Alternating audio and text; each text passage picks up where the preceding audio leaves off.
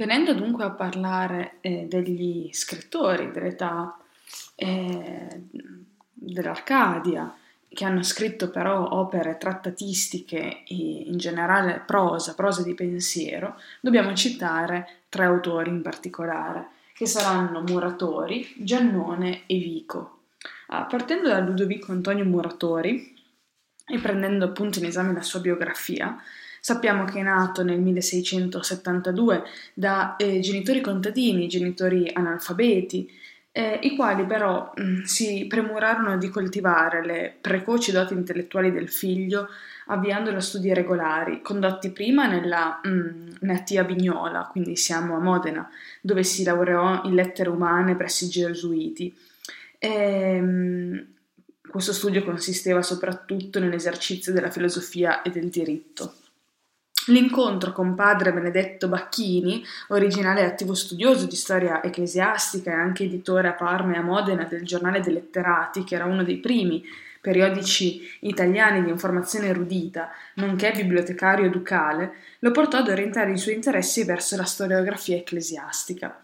Per questa via si impadronì delle più avanzate tecniche di studio dei documenti antichi che erano state messe a punto in quei decenni dalla scuola parigina dei padri Maurini. E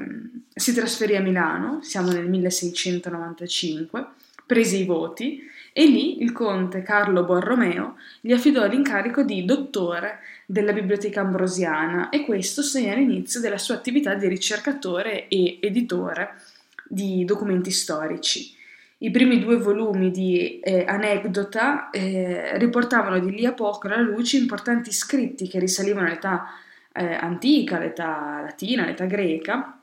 nonché all'età medievale. In questo periodo, al periodo, al periodo quindi in cui soggiornò a Milano, risale anche l'edizione della vita e delle rime varie di eh, Carlo Maria Maggi, siamo nel 1700, che era stato un poeta, drammaturgo milanese che era scomparso proprio in quegli anni.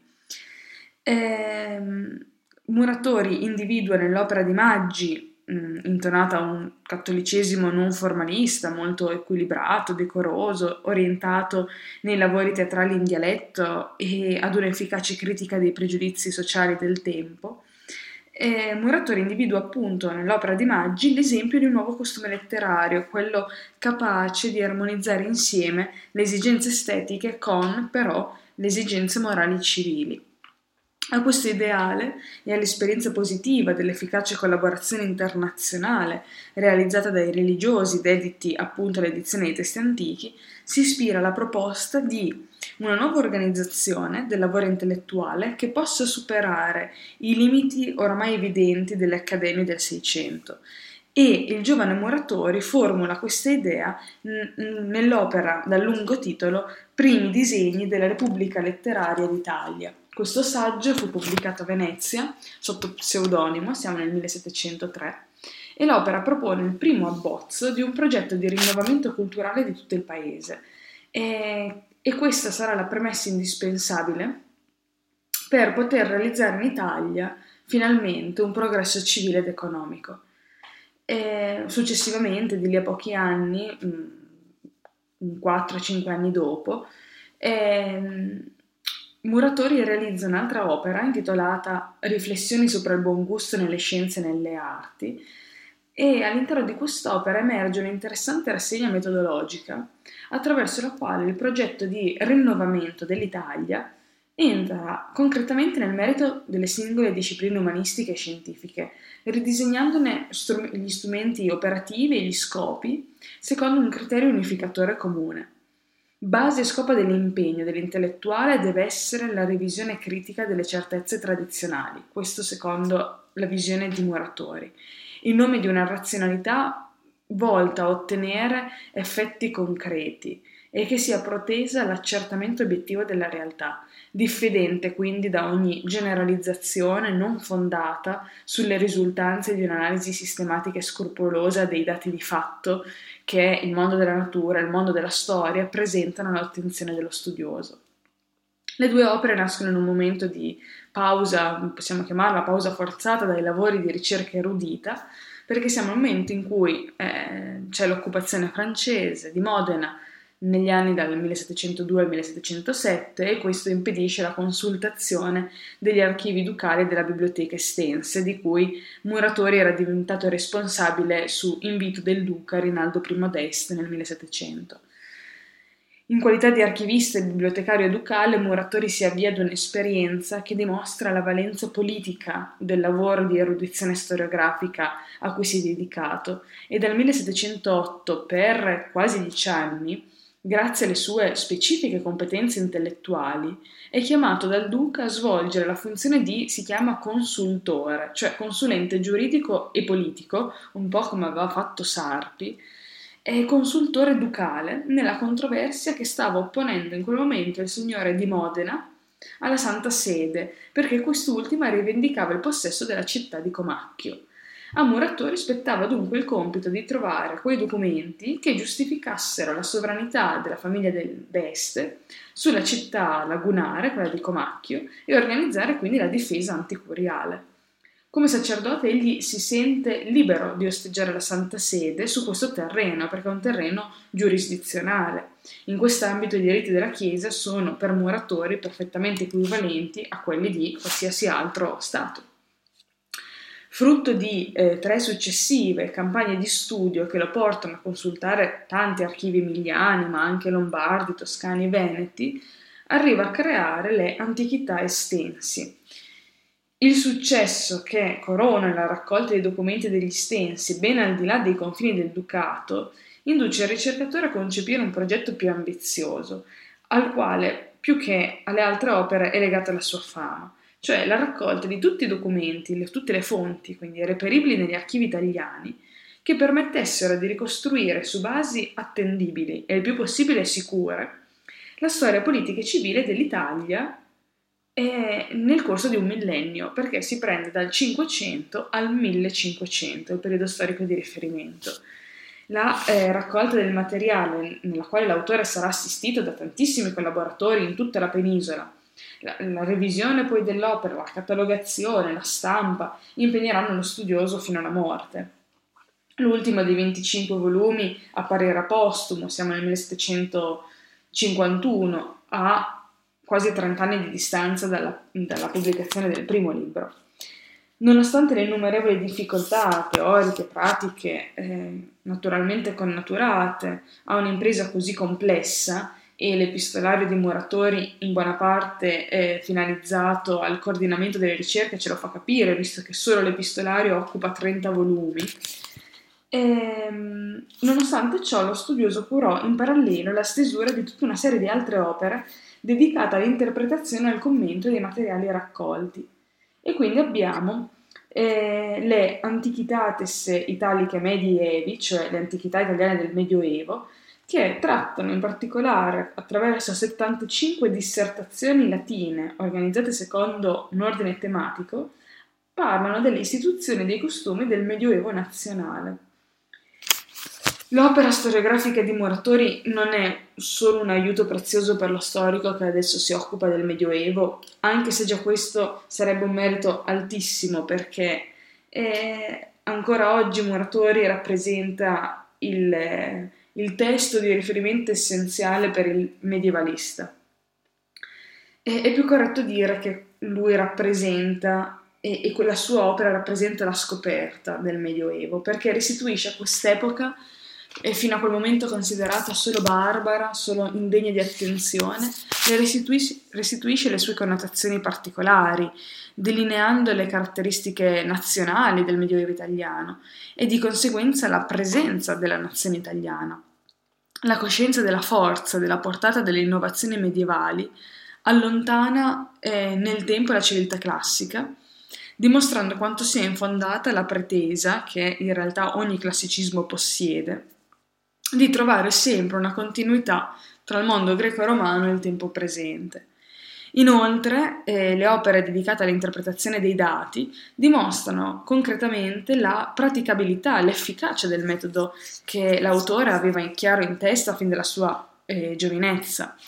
E, ehm, e gli assicura un'autorevolezza che deriva proprio dalla concretezza del, rasu- del, risultato raggiunto, l'eliminazione di una sacca di ignoranza e di presunzione fondata sul pregiudizio trasmesso da una tradizione storiografica che si era rivelata poi alla misura dei fatti scorretta, indegna di fede,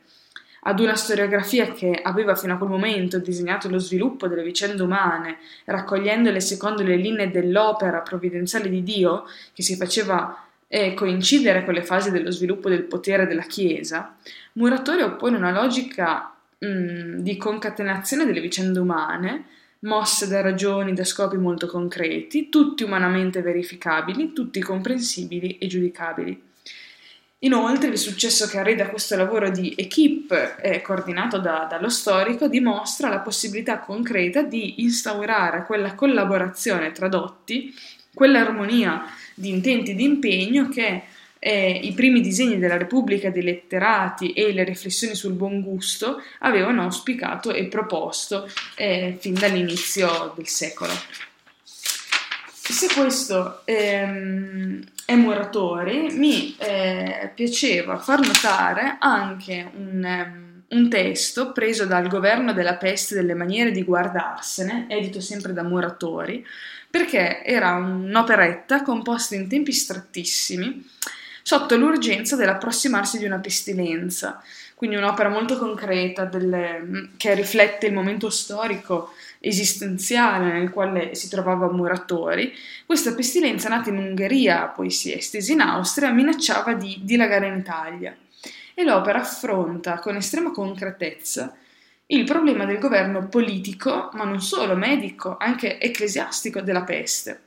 E in sostanza, oltre alle questioni mediche, il nodo cruciale del coordinamento legale e organizzativo indispensabile per provvedere con efficacia alla salvaguardia della popolazione è presentato proprio dallo storico. Quindi l'intellettuale scende in campo attivamente ed è, e scrive quest'opera che è deliberatamente composta e redatta in chiave divulgativa. Viene pubblicata a Modena, siamo nel 1714 e il trattato conobbe una larghissima diffusione, assicurando un grande successo eh, mh, mm, all'autore stesso. E nell'affrontare la questione degli untori, eh, proposta dalla voce popolare come realtà indiscutibile, confermata anche l'esistenza degli autori, era stata confermata dai giudici a Milano nel 1630, ma era già stata classificata da... Eh, da Galilei come un'ipotesi che in realtà aveva bisogno di essere passata meglio al vaglio critico della ragione, e Muratori offre in, questo, in questa situazione un chiaro esempio di come vada affrontata l'interpretazione di una realtà controversa e se si ha a cuore il raggiungimento di una meta importante, eh, nel caso in cui le scorrettezze di pensiero portino a danni irreparabili come anche la condanna a morte di persone accusate di essere untori. Ma lo sono davvero? La serietà della questione esige un accertamento rigoroso che parta e si basa sui dati di fatto. Il primo pericolo in cui si incorre, contravvenendo alla legge della logica, della razionalità, è quello di fomentare paure immotivate in un momento in cui l'unica possibilità di salvezza consiste nel dare ascolto alla voce della ragione per fredda e sgradevole che possa essere. E, ehm, nel raccontare la situazione, Muratori, da storico qual è, si appella alla storia, perché la storia dà una lezione. Tutto ciò, anche la peste, anche il fenomeno della peste, anche il problema su chi sono i responsabili, esistono gli autori, gli, eh, gli untori, tutto ciò è già avvenuto. E questo è un dato di fatto certo perché è documentato intrecciando il discorso sugli untori con quello delle streghe e negando con decisione l'esistenza delle streghe, dice il testo, credere streghe certe povere donne che altro delitto non, ha, non hanno se non quello d'essere vecchie. Quindi, partendo da lì, Muratori accomuna i due discorsi sotto la categoria della credenza e sottolinea la distanza che intercorre tra questa è la realtà di fatto, cioè tra la credenza nelle streghe e la realtà di fatto, cioè avere a che fare con persone che sono solo povere donne. Quindi passa ad esaminare l'attendibilità delle testimonianze che propongono come sicura la pratica dell'unzione. E, ehm, le testimonianze non possono essere accettate come veritiere per il semplice fatto di essere condivise dalla maggioranza o di riemergere da libri resi venerabili solo dal trascorrere dei secoli, ma non per questo necessariamente veri. L'unico dato concreto e certo in materia di unzioni su cui tutti possono ragionevolmente concordare è che la materia di cui si tratta è tale da alterare nel profondo le capacità percettive di chi viene coinvolto e questo porta a conseguenze devastanti. La paura della peste uccide anche in assenza di contatto fisico. La peste porta con sé, senza ombra di dubbio, un patologico predominio dell'irrazionale. La chiama la malattia dell'immaginazione. È una verità vecchia da secoli, che può contagiare eh, tutti, compresi gli accusati, che vengono accusati di spargere polveri micidiali e sembrano alla fine sotto tortura essere confessi. Quel che è peggio è che induce in errore persino i dotti compilatori della cronaca, ai quali non viene di domandarsi, dice il testo, come potesse formarsi una polvere sì giudiziosa e discreta. I giudici hanno commesso quindi un errore logico. La malattia della ragione si manifesta quando, dice sempre il testo, una voce, benché dubbiosa e timida, diventi una indubitatissima verità e ogni picciol rumore, osservazione, passi in ferma credenza. Allora l'abilità eh, retorica dell'autore porta in piena evidenza ehm, il rovesciamento che una mente impaurita opera, confondendo ciò che è apparente e ciò che è reale. E, ehm, e in questo modo si pone e si dà vita a una credenza, quando eh, l'ipotesi, la, suppos- la supposizione diventano forti come l'osservazione di un dato di realtà. Siamo di fronte ad un errore, ad un errore nel processo logico-deduttivo, che dovrebbe portare alla percezione, mh, dalla percezione alla formulazione di un giudizio attraverso la verifica delle ipotesi interpretative, però storicamente questo passaggio non è stato fatto, così come non è stato fatto quando si credeva ci fossero le streghe. E, e questa è la verità che emerge dai testi consultati, per chi sappia ehm, interrogarli correttamente. Alla dimostrazione dell'errore, l'autore fa seguire la dichiarazione degli effetti certamente negativi della tortura, strumento che moltiplica la paura, moltiplica la violenza e l'errore. In questo contesto, riportare il discorso sul processo milanese di Untorio, una realtà storica che pareva in un primo momento provare la veridicità della testimonianza sulle unzioni, significa assumere una posizione forte, ben precisa. Inserire i fatti del 1630 tra quelli dell'818 e quelli del 1717 significava suggerire con forza una continuità di errore che non lascia dubbi sull'interpretazione del fenomeno. Nella realtà eh, è certo che l'irrazionalità indebolisce e uccide, la razionalità rafforza e salva. Questo è ciò che si può eh, scoprire e imparare dalla lezione della storia. Altro grande autore è eh, Pietro Giannone. Pietro Giannone nacque nel 1676, siamo nel Gargano, eh, anche lui figlio di una famiglia povera, figlio di un modesto bottegaio. A 18 anni si trasferisce a Napoli per dedicarsi agli studi giuridici, si laurea in diritto civile e in diritto ecclesiastico. La pratica forense, l'appartenenza al ceto civile di Napoli, che in, mom- in quei decenni era fortemente impegnato a fornire ai regnanti strumenti giuridici e amministrativi per ammodernare lo Stato in senso laico, ehm, influenza eh, il clima di eh, il clima che conosce eh, in questo soggiorno Giannone. Ehm, scrive la sua prima opera, che è Storia civile del Regno di Napoli, siamo nel 1721-23, che gli dà subito un'immediata rinomanza europea. Quest'opera nasce dall'esigenza di investigare la fondatezza delle fonti del diritto ecclesiastico per giungere ad una chiara definizione dei limiti della sua validità d'applicazione, cioè la sua giurisdizione. Questa storia civile si presenta come un'opera innovatrice, sia per la vastità delle notizie che vengono portate alla luce dopo oblio, eh, sia per le conseguenze teoriche che derivano dall'interpretazione di questo materiale che in parte era sconosciuto agli stessi giuristi. La dipendenza del diritto ecclesiastico da quello civile e il prevalere nella storia delle cause concrete su ogni altro fattore. Questi sono i due elementi chiave che emergono. Ehm, Importante è anche la soluzione metodologica applicata, che porta in evidenza come motore della storia siano le esigenze concrete delle istituzioni e dei gruppi di potere. Quest'opera non soltanto dimostra l'infondatezza delle pretese teoriche di superiorità vantate dalla Chiesa, ma apre il campo ad una nuova concezione della politica che è intesa come l'arte di adeguare il funzionamento delle istituzioni, e lo si fa attraverso il diritto, alla soddisfazione delle esigenze concrete della comunità. E l'opera fornisce in questo senso una vasta esemplificazione fondata sui vari documenti che sono riportati alla luce. Nasce da un ventennio di scavo erudito, motivato in origine da un'esigenza pratica e settoriale, poi si modifica e modifica nel profondo la concezione stessa del diritto, dei meccanismi della sua formazione, presenta una valenza ideologica di amplissima portata, aprendo la via alla realizzazione pratica dei principi su cui si basa lo Stato moderno. Ehm, esso risulta nell'opera come il garante dello sviluppo civile della comunità, che in esso si organizza per collaborare attivamente alla soddisfazione dei bisogni comuni.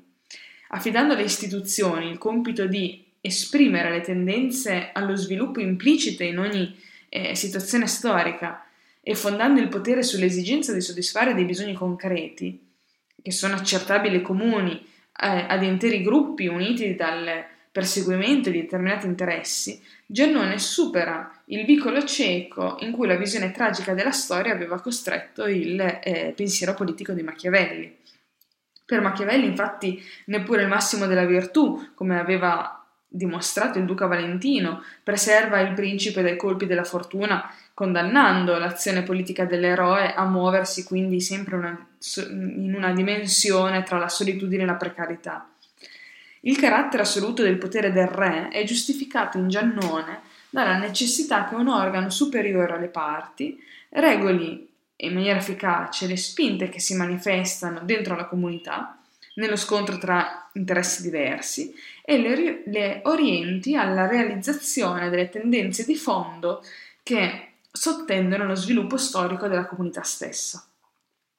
Affidando al monarca il compito di regolare efficacemente le concrete tendenze di trasformazione che si trovano in ogni società, Giannone rifiuta di far dipendere la storia e il potere da un'istituzione che fondi la sua autorità su principi eterni ed ultraterreni, come la Chiesa. Quindi Giannone amplia e completa l'opera giurisdizionale di Sarpi, rinnova l'insegnamento laico e pragmatico di Machiavelli, con l'autorità che deriva dal rigore logico con cui deduce da alcuni documenti la propria ricostruzione della storia del Regno di Napoli, Giannone dimostra l'infondatezza storica, l'inaffidabilità dei presupposti teorici su cui si era basata la dottrina politica della Controriforma. In questa direzione l'autore si era mosso consapevolmente, animato dalla volontà di offrire con la sua opera un contributo alla difesa delle prerogative dello Stato, in questo caso l'Austria di Carlo VI, che veniva nei primi decenni del secolo accentuando la propria lotta contro l'invadenza della curia romana. Però, sfortunatamente, al momento della pubblicazione dell'opera, la politica anticurialista di Vienna conosceva un momento di fermo, di stasi giustificato dalla debolezza anche di Vienna nei confronti di Roma. Quando la scomunica eh, dell'arcivescovo di Napoli colpì lo stampatore e l'autore della storia civile, il viceré austriaco si affrettò a consegnare a Giannone un lasciapassare per la corte di Vienna, però senza intervenire in difesa di quell'uomo che vedeva la propria vita messa a repentaglio da dicerie messe in circolazione sul suo conto da parte del clero napoletano esponendo così eh, il difensore del potere regio alle ire del popolo e di un popolo molto violento. Godendo di una decorosa pensione però concessagli dal re, Giannone visse alla corte di Vienna eh, una decina d'anni, dal 1723 al 1734, quando il passaggio del Regno di Napoli ai Borboni eh, indusse il sovrano austriaco a licenziare i sudditi napoletani. A contatto con l'ambiente cosmopolita della corte, stimolato dalla lettura di testi che la cultura europea più innovatrice stava producendo in quei decenni anche nel campo dell'interpretazione delle sacre scritture, Ricordo che nel 1670 c'era stato il Tractatus Theologicus Mathematicus, cioè il trattato teologico matematico del filosofo olandese Spinoza, che aveva radicalmente mutato l'approccio alla lettura dei, dei testi sacri, storicizzandoli, esattamente come si fa con le altre opere profane. E Giannone radicalizza ed amplia la portata della sua polemica contro la Chiesa, considerata ora anche nella sua dimensione religiosa deluso dalla lentezza con cui il governo austriaco eh, sembrava eh, approfittare delle risultanze della sua ricerca per instaurare un governo civile che potesse assicurare lo sviluppo della civiltà, arginando la situazione di barbarie in cui versava il mondo contemporaneo, Giannone si persuade della necessità di una profonda azione di eh, rinnovamento interiore dell'uomo e individua la carica rivoluzionaria del messaggio evangelico come l'unico fattore capace di produrre una, un vero, una radicale innovazione della realtà. L'analisi degli effetti prodotti dall'insegnamento religioso concretamente posto in essere dalla Chiesa lo conduce alla convinzione che proprio la forza politica acquisita nei secoli dall'istituzione ecclesiastica, il prevalere in essa di interessi mondani, costituiscano il principale ostacolo sulla via del riscatto dell'umanità dalla condizione di meschinità, eh, di barbarie, eh, dalla quale soltanto la Chiesa primitiva, quella che aveva seguito l'insegnamento autentico dei Vangeli, era riuscita a, a non avere. E questo è un argomento mh, che confluisce nell'opera Triregno, la cui stesura fu condotta in maniera assolutamente segreta. È un'opera strana, un'opera che unisce tante cose, unisce l'antropologia perché tende a determinare le caratteristiche della natura, della condizione dell'uomo in senso lato, in generale, ma unisce anche la filosofia, la storia, la teologia. È un trattato che ricostruisce la storia dell'umanità individuando al suo interno tre momenti. Eh, il regno terreno, che è lo stato primitivo dell'umanità, alieno da ogni fede soprannaturale, staccato da ogni esperienza estranea alla dimensione materiale terrena, poi il regno celeste, che è la nuova epoca che invece è aperta ai valori dello spirito e che inizia con l'incarnazione di Cristo, da ultimo il regno papale, caratterizzato dal prevalere della gerarchia ecclesiastica. Il messaggio cristiano, quello che si esprime nei Vangeli e nelle epistole di San Paolo, risulta Giannone molto semplice. Ehm, dice il testo, non riti cerimonie esterne, esteriori, ma adorazioni interne all'unico e vero Dio e direzione e carità all'amore per il prossimo. E la colpa storica imperdonabile della Chiesa ai danni dell'uomo sarebbe l'aver stravolto l'insegnamento originario di Cristo e degli Apostoli, neutralizzando il, l'enorme potenziale civilizzatore del Vangelo. L'azione dottrinale della Chiesa si configura come più un'opera di simulazione e dissimulazione, per usare i termini di Machiavelli, condotta ai danni dell'umanità. Ma il processo in base al quale il regno papale usurpa il regno celeste trova nel triregno, cioè in quest'opera, una sua spiegazione storica, razionale, concreta, il che lascia aperta la possibilità, attraverso lo smascheramento dell'impostura e la divulgazione del messaggio evangelico nella forma originale, e la possibilità quindi del rovesciamento della situazione e del prevalere della civiltà sulla barbarie del presente.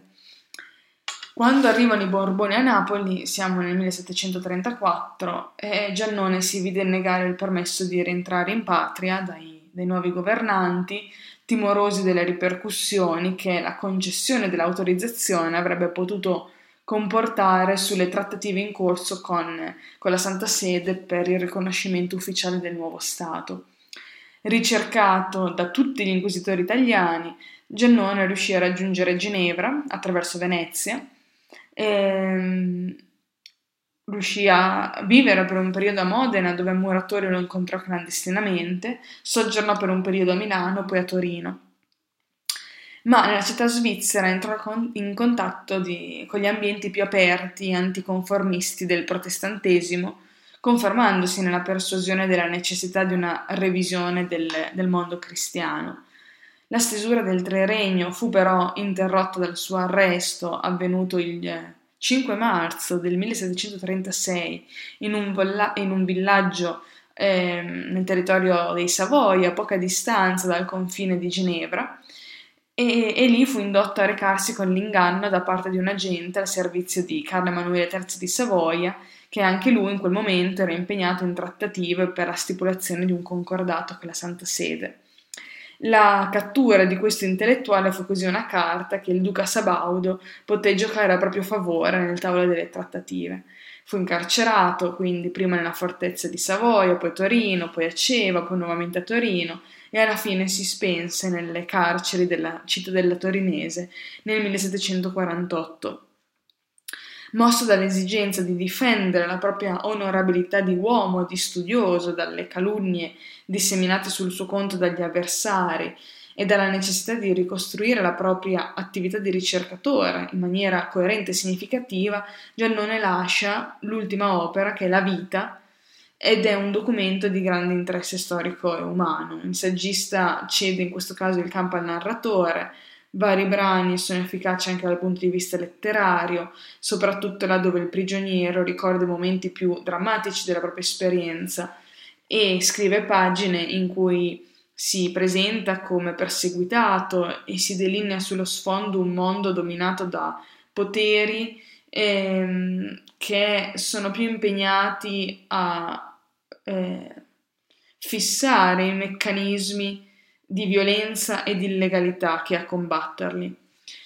E l'opera di Giannone, appunto, la fortuna di Giannone è rimasta a lungo legata alla storia civile che conobbe una grandissima circolazione europea con tante traduzioni in inglese, in francese, in tedesco. Montesquieu in particolare dichiarò la necessità che la Francia disponesse di un'opera paragonabile a quella scritta da Giannone per il Regno di Napoli. Ehm, Ultimo autore da trattare nel momento in cui guardiamo e consideriamo la trattatistica in prosa eh, è Giambattista Vico. Giambattista Vico nacque invece a Napoli, siamo nel 1668. Anche lui, come gli altri due precedenti, fu figlio di un, di un uomo umile, di un modesto libraio. Uno spiccato amor proprio intellettuale caratterizza il corso degli studi, iniziati con precettori privati, proseguiti poi presso il collegio Massimo dei Gesuiti, dove si applicò alla logica e alla metafisica tradizionale. Questi studi però vengono presto interrotti per lasciare campo a letture diverse, disparate e gestite da autodidatta.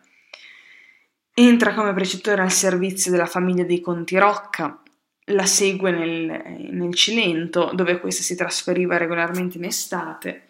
e in quegli anni, gli anni dal 1686 al 1695, ehm, risalgono le, l'approfondimento delle conoscenze giuridiche, filosofiche, letterarie, teologiche. Eh, risale alla lettura di Platone, di Lucrezia, dei classici italiani del Trecento, ma anche francesi, di Cartesio, dei filosofi del tempo poi rifiutati però importanti punti di riferimento per comprendere gli sviluppi futuri della sua opera. Dopo essersi conquistato una certa rinomanza come poeta ed aver pubblicato una canzone di ispirazione lucreziana, si chiama eh, Affetti d'un disperato, Vico tentò la pratica forense, abbandona presto, ma eh, entra così in contatto con i rappresentanti del ceto civile. Carattere schivo, suscettibile, eh, Vico tenderà col tempo a minimizzare la portata di questa esperienza, che lo vide come uno degli, se non proprio protagonista, degli attori tra i principali per l'attività culturale di questo gruppo di studiosi che erano tutti tesi alla chiarificazione di un metodo che permettesse di eh, rinnovare in senso progressista la realtà politica del regno e legate alla pratica legale e amministrazione dello Stato mm, in quegli anni che vanno dall'ultimo scorcio del dominio spagnolo fino all'instaurazione di quello borbonico. La frequentazione di questo ambiente dell'Accademia, che si raccoglieva nel palazzo del governatore eh, spagnolo Celi, eh, aprirono a Vico la strada dell'università, perché nel 1699 ottenne la cattedra di retorica e con i cui proventi cambiò casa, aprì anche una scuola privata, si poté sposarsi, mantenne i vari figli che ebbe e gli anni che seguirono fino alla morte furono segnati sul piano pratico dagli impegni accademici assolti con cura esemplare e dalla ricerca costante di incarichi sempre più importanti. Si era visto rifiutare la cattedra di diritto, ma ottenne poi nel 1732 una pensione per il figlio che era diventato suo collaboratore, e nel 1934 ebbe l'incarico aggiuntivo di storiografo regio. E la vita di Vico poi non ebbe altri cambiamenti fino alla sua morte. Dal 1723 però in avanti dedicò eh, il suo tempo all'elaborazione dell'opera per, per la quale è veramente famoso, è passata la storia, che sono i principi di una nuova scienza dintorno alla natura delle nazioni, per i quali si ritrovano altri, pri- altri principi eh, del diritto naturale delle genti. Questo è il titolo della prima edizione, quella del 25, pubblicata tra l'altro a spese dell'autore che sacrificò a questo mm, scopo un anello prezioso di diamante. Sintesi coraggiosamente innovatrice del lavoro erudito dei decenni precedenti, quest'opera propone un'interpretazione generale della storia delle attività umane, dei principi fondatori della società, della sua evoluzione nel tempo, dalle origini prime, eh, rintracciate dall'autore nel mito, nella realtà delle lingue, delle letterature arcaiche, fino agli esiti moderni. la ricostruzione del passato comporta la definizione delle costanti del divenire storico, analizzato in tutte le sue espressioni culturali di fondo, religiose, politiche, linguistiche, filosofiche, letterarie, eccetera, e spiegato come l'alternarsi progressivo di fasi successive della, della, civiltà umana. Si va dall'età degli dei, si passa per l'età degli eroi, si arriva all'età degli uomini, alle quali l'autore fa corrispondere una concezione del mondo, una sensibilità attraverso la quale si esprime il grado di sviluppo raggiunto dall'umanità e che modella l'esperienza e l'organizzazione sociale. Il precisarsi progressivo delle linee teoriche generali dell'opera, la cui impostazione implicava l'assunzione di presupposti e metodi di indagine fortemente originali, e nonché l'esigenza di arricchirla con dimostrazioni concrete, fattuali, dei dati, delle interpretazioni su cui e l'autore fondava le linee portanti della sua ricostruzione storica, spinsero l'autore a due eh, successive riedizioni dell'opera, di cui l'ultima postuma. Il lavoro, eh, il lavoro di Vico, Vico affronta un'esigenza latente, diffusa in un settore piuttosto ampio della cultura euro- europea più avanzata del tempo, ovvero individuare un metodo conoscitivo capace di raggiungere, nello studio della realtà umana, un'efficacia comparabile a quella raggiunta dall'applicazione delle matematiche allo studio della natura. Eh, rifiutando Cartesio, Vico rifiuta di accettare il predominio incontrastato del metodo matematico e del modello conoscitivo proposto dalle scienze naturali e rivendica la piena dignità, anzi la centralità, delle discipline umanistiche che avevano perduto negli ultimi decenni il predominio di cui avevano goduto nell'età classica e nella rinascimentale. Particolarmente significativa è un'orazione De nostri tempori studiorum ratione, cioè il metodo degli studi nel nostro tempo, edita del, nel 1709, e in essa Vico dimostra eh, una sicura conoscenza del metodo fisico-matematico adottato dai cartesiani e proposto da loro come metodo universale perfetto di indagine di ogni realtà, ma esprime la preoccupazione che la nuova scienza confidi eccessivamente nell'universalità di applicazione dei propri strumenti conoscitivi e finisca quindi per sottostimare i limiti della ragione umana. Lo studio delle scienze finirebbe per distogliere l'attenzione della classe colta dallo studio di tutta una serie di funzioni che non operano secondo i principi matematici, ad esempio la fantasia, oppure tutta una serie di attività culturali che si esprimono secondo, mm, eh, secondo modi di tipo non logico, l'arte, l'eloquenza, e che quindi non possono essere studiati attraverso lo strumento matematico, ma tuttavia sono esperienze fondamentali nel comportamento pratico dell'uomo. Una volta stabilito con Cartesio questo, che l'unica conoscenza sicura, quella certa, è quella offerta dall'applicazione del metodo matematico alla realtà fisica, Constatato che non si può stabilire matematicamente quale sia, ad esempio, il comportamento più corretto da tenere nell'educazione dei giovani o nei rapporti coniugali, o quale sia il soggetto più adatto per un racconto, si deve da questi due fatti dedurre che non si può dare conoscenza sistematica ed obiettiva di queste sfere dell'esperienza la domanda quindi è che queste non rivestono alcuna importanza per l'uomo, quindi l'intellettuale dovrebbe ignorarle, escluderle dalla sua attenzione, visto che non ne si può avere una conoscenza certa. Vico ha il merito di aver superato questa difficoltà di metodo, che eh, blocca ogni razionalismo di tipo matematico, recuperando all'osservazione e all'interpretazione coerente e rigorosa dell'intellettuale, che è il filosofo, tutto l'enorme terreno dell'incerto, in cui l'uomo da millenni opera la maggior parte delle scelte della vita. E la soluzione che permette a Vico di superare questo dilemma, quindi se sia possibile spiegare razionalmente l'irrazionale, emerge nel principio del verum factum, cioè è accertabile solo ciò che è stato fatto. Se a Dio soltanto appartiene in quanto creatore la conoscenza totale della natura, all'uomo compete la conoscenza delle proprie creazioni, delle proprie realizzazioni. Compito della filosofia è quindi mettere a punto degli strumenti concettuali altramente eh, rigorosi e razionali come quelli messi a punto in campo fisico-matematico da parte della scuola di Cartesio, ma adatti all'oggetto di studio. Nella ricerca di un collegamento tra la formulazione di un'ipotesi teorica che spieghi il meccanismo che guida l'evoluzione della cultura umana nella vita del singolo, nella vita della comunità, e i fenomeni particolari eh, in cui la legge dello sviluppo storico si realizza, Vico si dimostra erede del metodo scientifico che in Italia eh, aveva già avuto la figura di Galilei. E Vico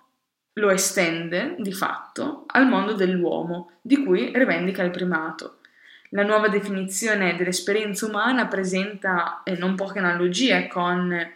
eh, la rivoluzione copernicana. Non a caso tra gli autori a cui Vico si collega idealmente nella sua autobiografia, egli indica mh, mm, l'inglese Francesco Bacone, che era un filosofo empirista, uomo politico, assertore della rivoluzione scientifica del Seicento, e non è nemmeno un caso che Vico approdi a questa ridefinizione dei meccanismi generali, individuali, sociali del divenire della società e, de- e delle società umane attraverso lo studio del diritto,